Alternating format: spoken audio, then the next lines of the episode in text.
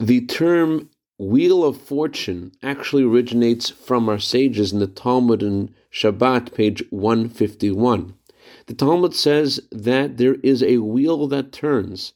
So someone who's sitting on top of the wheel and laughing is foolish because the wheel turns. By the same token, the guy sitting on the bottom of the wheel and crying is also acting foolish because it's about to turn right back up. Good morning. I want to share with you a letter that the Rebbe wrote to someone who was very successful financially, but was now seeing harder times. I'm going to paraphrase from the Hebrew, the Rebbe's response. There have been many people in a similar situation to yours, and they didn't give up hope, chas v'shalom, God forbid, and they did what they could, whatever they were able to do, and God gave them success, and they returned to their original status. And certainly the same will happen to you as well.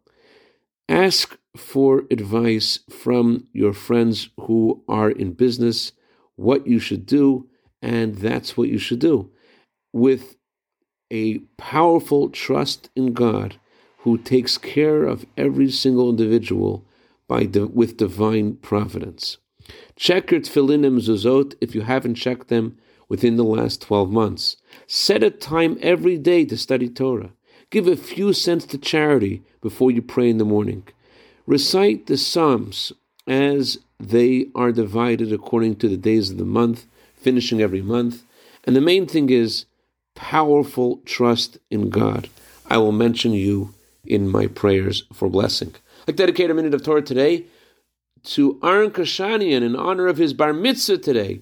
May you grow to be a chassid, yir'ei shamayim, v'lamdan, and give tremendous nachas ruach to your parents and all of Am Yisrael until the coming of Mashiach. Have a wonderful day.